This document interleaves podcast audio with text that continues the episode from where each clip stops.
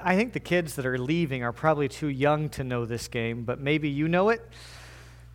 Who in here has ever played Mousetrap? 1963 game. That's when it was invented. Uh, but if you don't know it, it is summarized in its 1990s jingle, okay? And uh, you, you probably recognize it here. Just turn the crank and snap the plank and the boot the marble down the chute, right? Now watch it roll and hit the pole and knock the ball in the rubber dub tub which hits the man into the pan. The trap is set, and then here comes the net. Mousetrap. I guarantee it's the craziest game you'll ever see. All right? A whole series of kind of chain and reactions kind of game, and the way they had it on the commercial did not live up to actually playing it. Did it for anybody else? You had to really shake that net to get it to land on the mouse. But what is going on in that uh, jingle is exactly what is happening in John chapter 5 uh, through chapter 12 really, we're in a series here of John, and 5 through 12 is one series of events that leads to this chain reaction. It all started off when Jesus healed a man on the Sabbath in John chapter 5. And since John chapter 5, when he heals that man on the wrong day of the week, according to the religious police, they begin to ask, Who is he? Where is he from? Where is he going? What is he doing? How does he do it? Who is this man? And those questions just continue to get repeated and repeated and repeated, and there is clearly division over Jesus.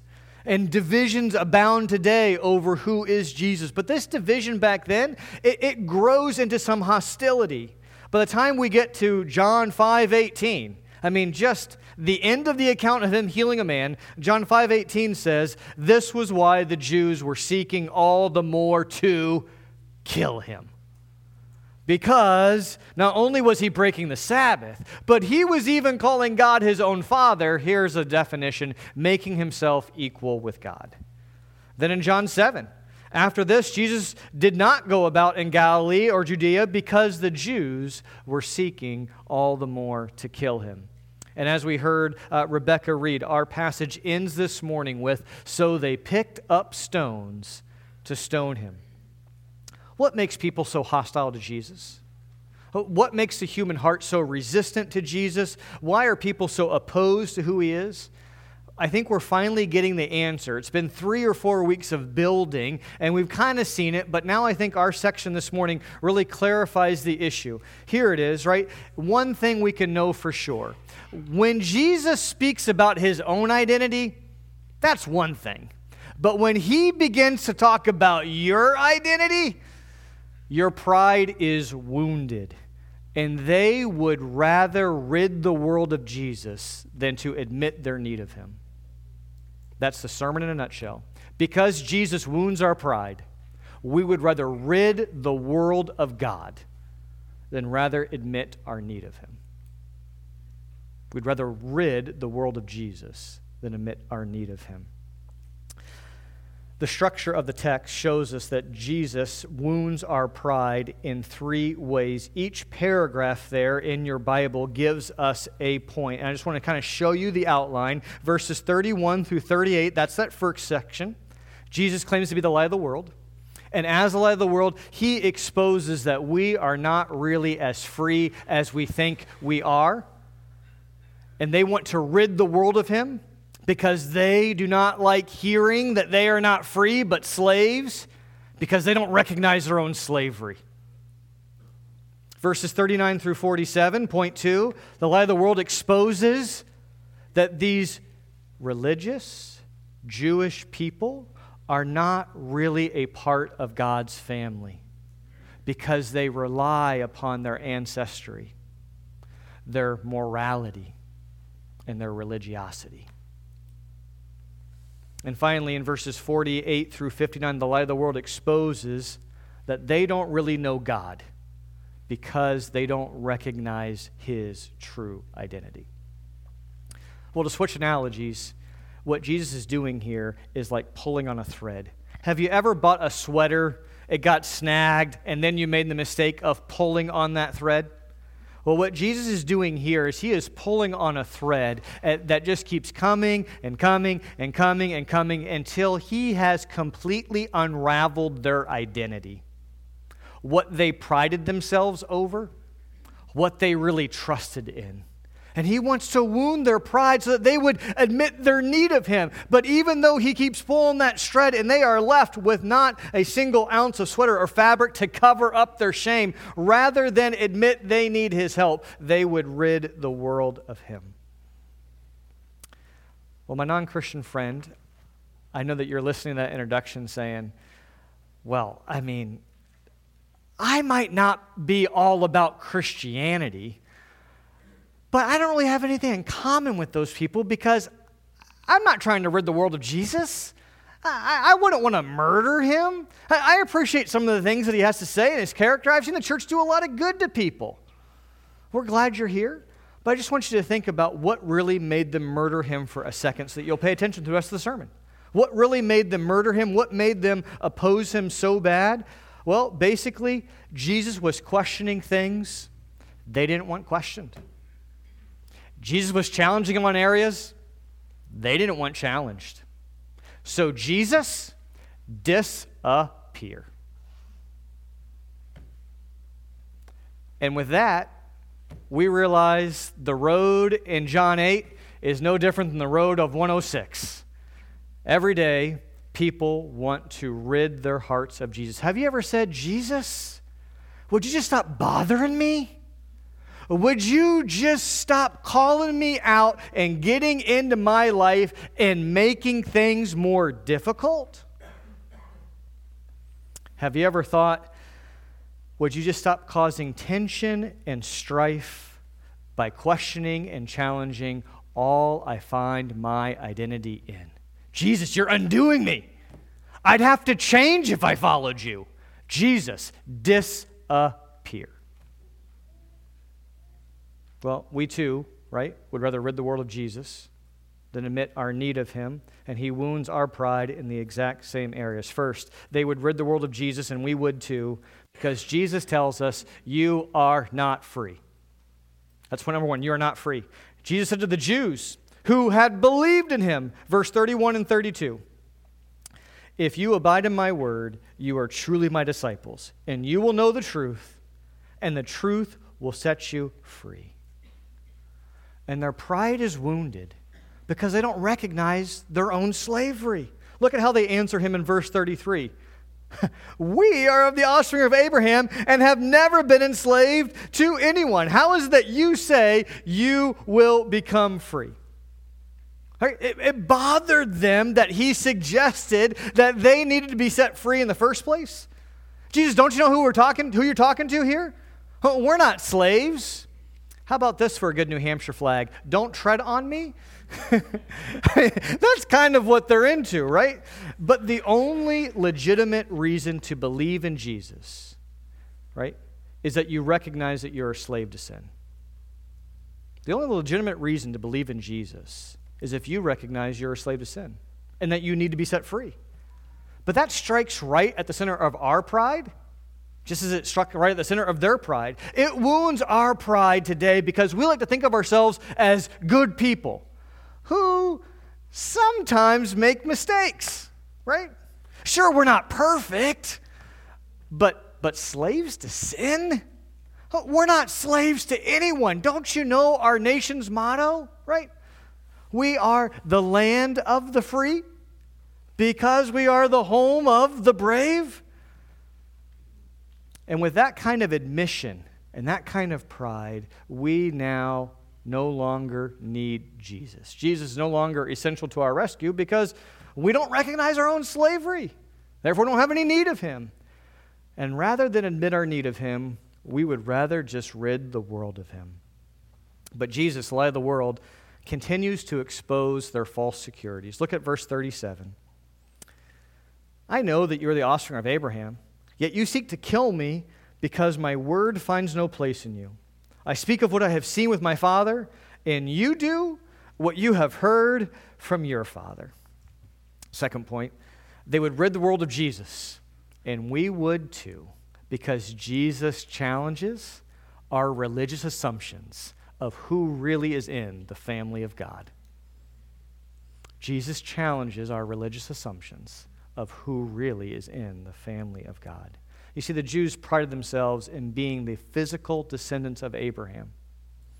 They were laying claim that they have a good relationship with God because they were born into a good Jewish family. Look at verse 39. They answered him, Abraham is our father. Right? See what they're appealing to? They are appealing to bloodline right? They are appealing to their religious ethnicity as a reason for why they can know for sure they are in a relationship with God. They are appealing to their ancestry, to their heritage. All of that gives them this privilege, right? Because I'm from this family, therefore I have faith, right? Since I was born into God's family physically, I am a member of God's family. Kids, that's why they sing that song, right? Abraham had many sons, and many sons had Father Abraham, and I am one of them. I mean, you see the confidence? I am one of them, and so are you. So let's just do the hokey pokey. All right, yeah, sing along, yeah. Um, but but that, that whole song is about their religious identity. That's who our dad is. We're one of them. So are you. And then the hokey pokey becomes a Christian thing. I don't know if we should do that for our next membership. You know, uh, right hand of fellowship, you do the hokey pokey, turn yourself around, and you're a member of this faith family. Something like that, right? But Jesus calls us out. He says, simply because you were born into God's family doesn't make you a member of God's family. Look at verses 39 through 41. Jesus said to them, If you were Abraham's children, you would be doing the works Abraham did but now you seek to kill me. A man who has told you the truth that I heard from God. This is not what Abraham did. You are doing the works your father did. We have to know this big person called Abraham and what works was he doing. If you were to read through Genesis, starting in chapter 12, Abraham is the prototype of faith because according to Genesis 15, Abraham got a promise from God and Abraham believed it and it was credited to him for righteousness. He got that promise before he did any kind of religious acts. And he believed God, and now he became the father of many nations. Through him, all the nations of the earth are going to be blessed because of his faith. And so, in other words, to be a part of God's family is really through belief, it's not by birth. It doesn't matter if your dad's the pastor, your mom plays the piano, your dad's an elder, or you have a plaque of some family lineage that donated land to get this place started. We're all grateful for those things, but that doesn't get us in. So if you're exploring Christianity, this is something the Bible comes back to again and again and again and again and again. And we don't want you to miss it. Here's the point the Bible says that all of God's children are adopted. Every single one of us that are God's true children are adopted. None of us are born deserving God's favor. All of God's children are adopted. So if He was willing to do that to me, and even to you, does that not swell your heart full of hope to believe who is possibly beyond the power of His call? May that energize you this week as whatever witnessing encounters and engagements you have, planned or spontaneous, to know that all of God's children are adopted. And if He can call you and He can call me into His adopted family, well, He can call that person you meet that's your neighbor, it's your coworker, or a stranger you meet on the street. All of God's children are adopted. Now, I realize that that should encourage us as witnessers or as evangelists but some of you might really be offended by that. It's kind of inflammatory because what I'm saying, just to kind of read between the lines here, is that God really doesn't care if you were baptized as an infant. God doesn't care if you were raised in a good Methodist home, a good Catholic home, or a good Baptist home, or even at Faith Community Bible Church. I really don't think Jesus cares about those things. You want to know why? Let's not forget who he's talking to. He's talking to religious Jews who are on pilgrimage to celebrate God. Their pedigree is top notch. They really are the people of God. And their religious performance is second to none. They're on pilgrimage. And Jesus says, just because your pedigree and your performance is there doesn't really mean that you're a member of the family. Not everyone who says they're a member of the family is a member of the family. And that wounds our pride, and it wounded theirs. I mean, haven't we all been schooled to believe that all of humanity is God's children? Talk to Ben Cucci, talk to Chip, talk to Colin O'Brien. I guarantee you the people they meet on the street say, Oh, yeah, I'm one of God's children. I'm part of God's family. It is just assumed that we're just all God's children. And in one sense, that's true. We're all made in God's image. But in another sense, it's not true at all. Look at how they respond. Verse 41. Little jab at Jesus. We were not born of sexual immorality. We don't know about you. Don't really know who your dad is. Uh, but we have one Father, and we know clearly who He is. He's God. Well, Jesus says, Oh, if you want to talk bloodline, oh, let's, let's talk bloodline. If you want to talk spiritual DNA, let's go for it. You are of your father, the devil. Look at verses 42 through 44. Jesus said to them, If God were your father, you would love me, for I came from God and I am here. I came not of my own accord, but he sent me. Why do you not understand what I say? It is because you cannot bear to hear my word. You are of your father, the devil, and your will is to do your father's desire. Now, notice as we go on, two characteristics that Jesus uses to describe Satan. He was a one, murderer from the beginning, and he does not stand in truth because there's no truth in him. When he too lies, he speaks out of his own character, for he is a liar and a father of lies. The two characteristics of the devil, there could be many more. Jesus only mentions two here lying and murdering, and he does that in order to take you back to the very beginning. You want to think about your ancestral line? Well, let's go all the way back to the first man and first woman.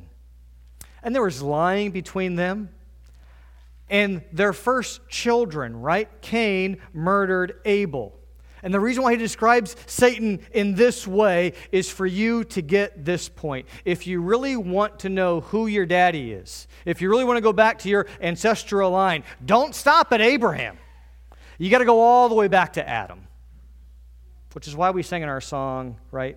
Every man in his hell bound race and Christ is a better Adam. But we start off with realizing and admitting that we were all first children of that first Adam and our disobedience. Go back and realize that unbelief started with Adam.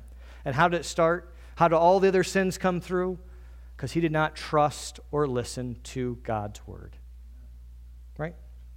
The root of all of our rebellion starts with resisting truth, which is what Jesus has just told them. Why don't you understand? Because you do not care to know the truth. He picks it up again in verses 45 and 46. All rebellion starts with resisting the truth. 45, but because I tell you the truth, you do not believe me. Which one of you convicts, convicts me of sin? If I tell you the truth, why do you not believe me? It's got to be one of the saddest verses in all of Scripture. Did you catch it? Because I tell you the truth. Because. The reason you will not believe me is because I'm telling you the truth. What he's saying there is that from the beginning, we would rather swallow lies. Jesus is saying, if I was feeding you lies, you'd gladly gobble it up.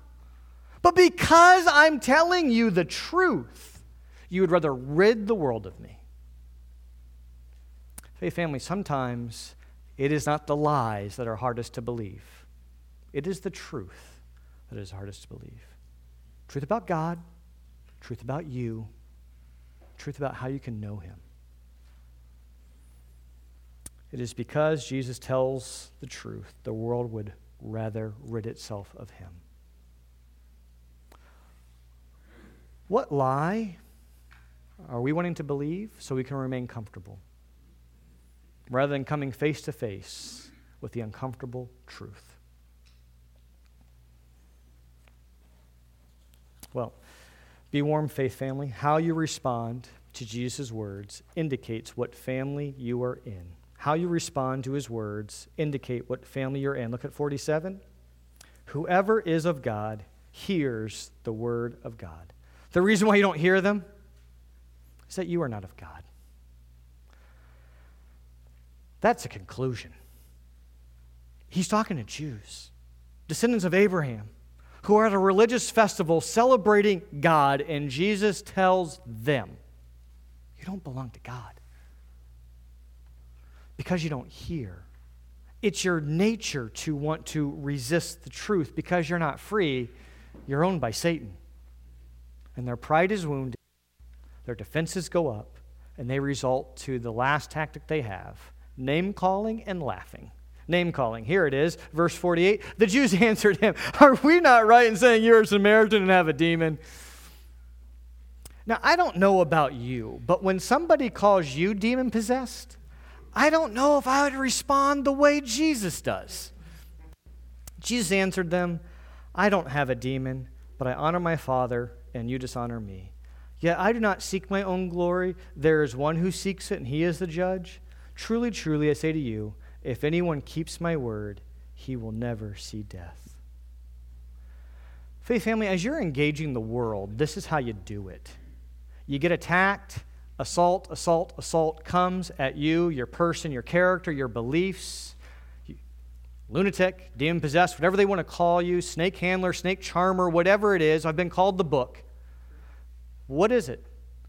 Jesus still looks them in the eye does not see them as the enemy and offers a gracious invitation that anyone, including those that are currently resisting you and name calling you, that if they would believe, they would never see death. To this hard hearted, angry, hypocritical, false religious teacher mob. Whew. You got to remember, faith family, that there might be people out there that want to promote all kinds of things that you're against, lobby for all kinds of things that you're against. And you might want to see them as the enemy. But Jesus here, after being called demon possessed, looks at them and says, Anyone, right? Anyone who keeps my word will never see death. Well, their opinion of Jesus is not God's opinion of Jesus. God seeks Jesus to get glorified. Look again at 49. Jesus answered, I don't have a demon. I honor my Father. You dishonor me. Yet I do not seek my own glory. There is one who seeks it, and he is the judge. God wants to see Jesus get all the glory. And the way he's going to do that is by being lifted up on a cross so that when he dies, he can offer life to everybody else. Jesus and the devil Man, they're complete opposites, aren't they? The devil speaks lies, the other speaks truth. The devil was a murderer from the beginning, and Jesus Christ is the life and the life giver to all. One masquerades as an angel of light but brings death, and the other one is the light of the world, and whoever believes in him will not taste death but have life. Doesn't mean that Christians don't die. It means, as we celebrated yesterday, that Christians are rescued from death.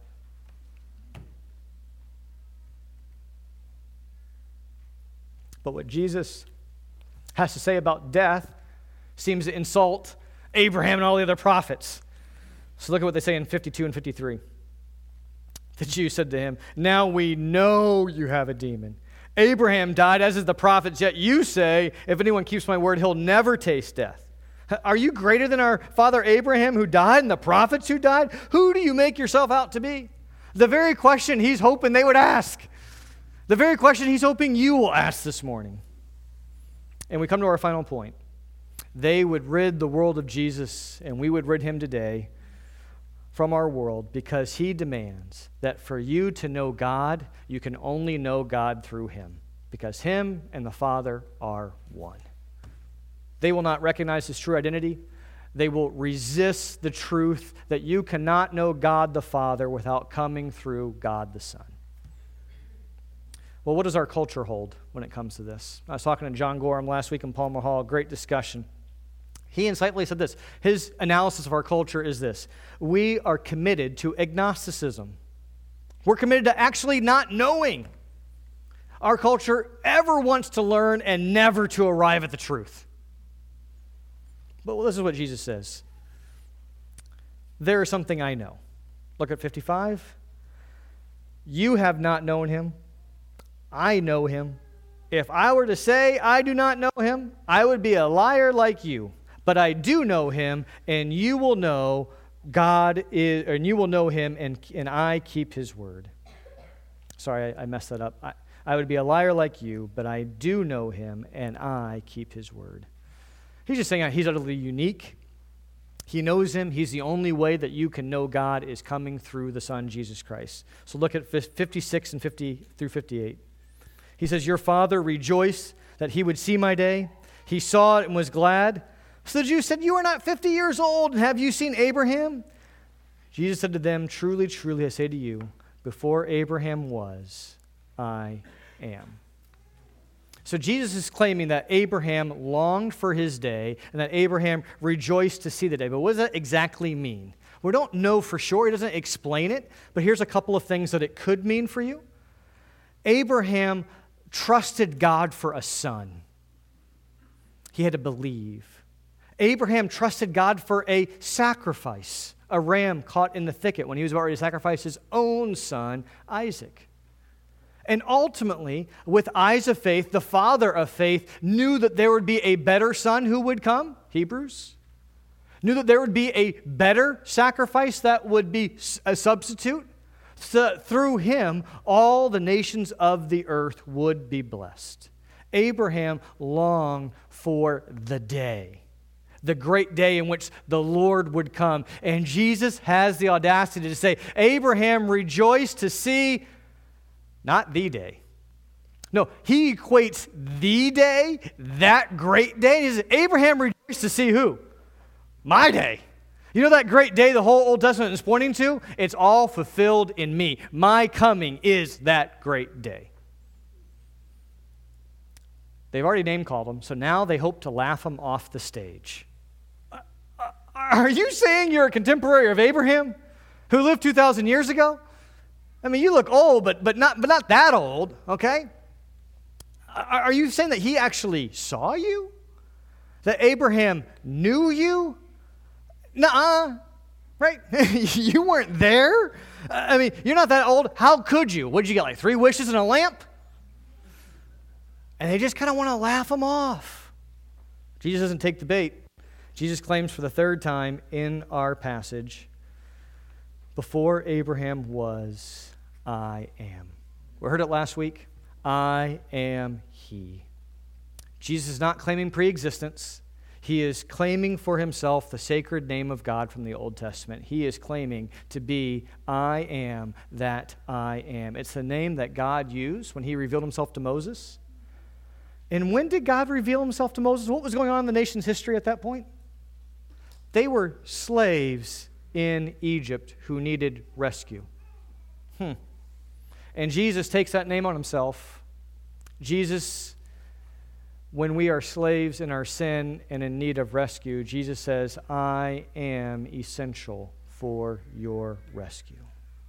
And that is why we would rid the world of Jesus. Not only because he tells you you're not free, not only because he tells you that you're not a member of God's family based upon your morality, your religiosity, or your ancestry, he says, The reason why you want to rid the world of me, the reason you go from talking about all the advantages to wanting to stone me, is because I claim to be the only way for you to know God.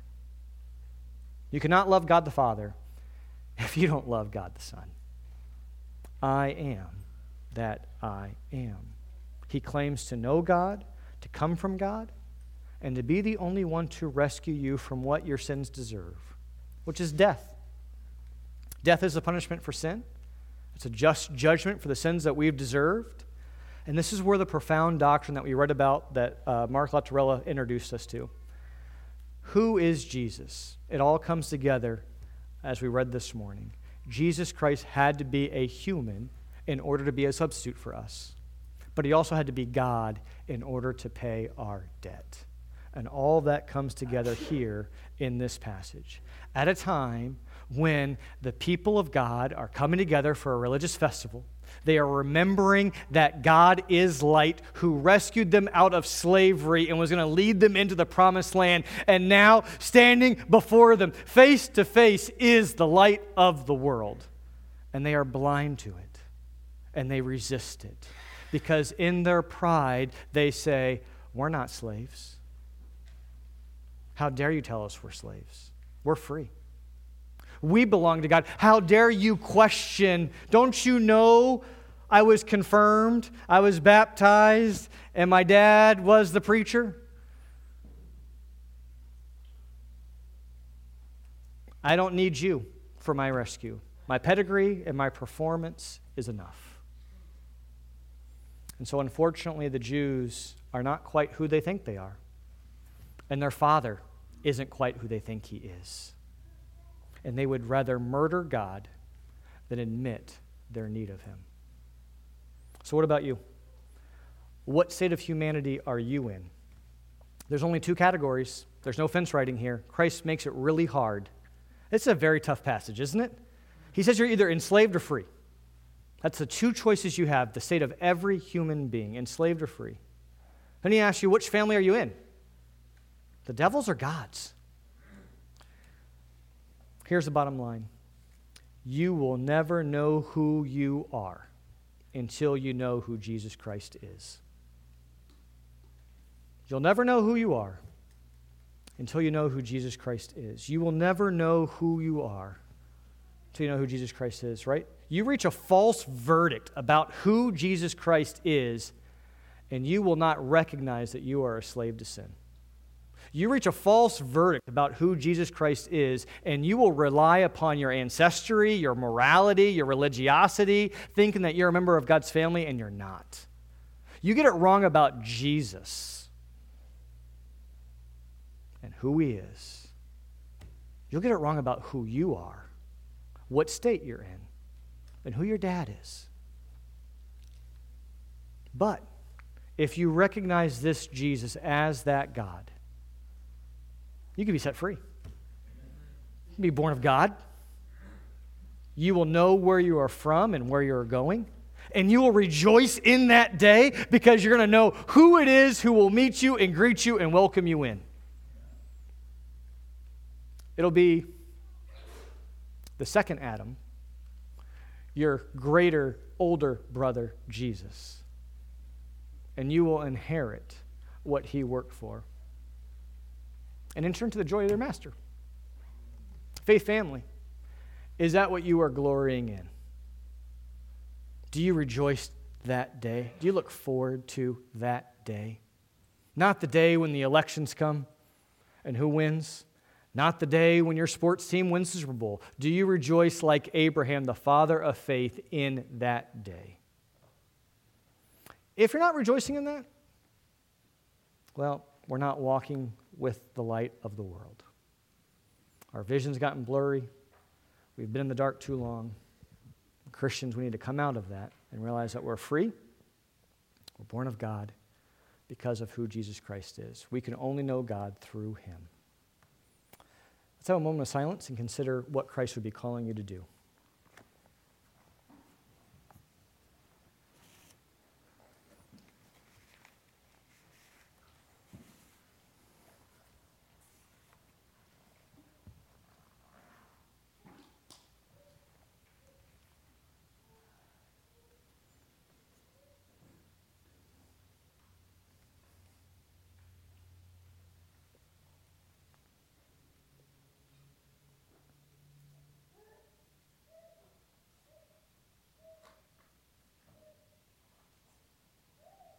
As the praise team comes up, we're going to sing uh, a song called Yet Not I, but Christ in Me.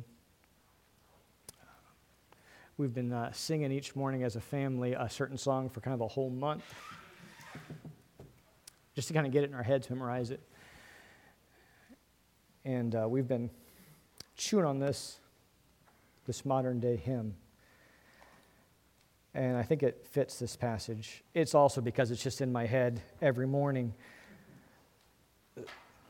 But the lyrics say, No fate I dread, I know I am forgiven. I know who I am, I know where I'm going. The future sure, the price has been paid. For Jesus bled and suffered for my pardon. He was raised to overthrow the grave. To this I hold, my sin has been defeated. Jesus now and ever is my plea. Oh, the chains are released. I can sing, I am free. Yet not I, but Christ in me. Let's stand and sing.